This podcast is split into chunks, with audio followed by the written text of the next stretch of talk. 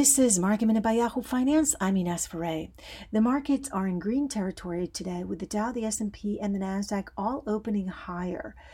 Retail traders were surprised when Robinhood and Interactive Brokers interrupted trades that had to do with AMC and GameStop, restricting these trades as these stocks have been heavily shorted, but they have seen massive short squeeze spikes over the last week. Yesterday, GameStop was up more than 100%, and AMC was up more than 200%. Today, AMC is under pressure. GameStop was temporarily halted for trading earlier this morning. It had opened in red territory and then flipped into the green.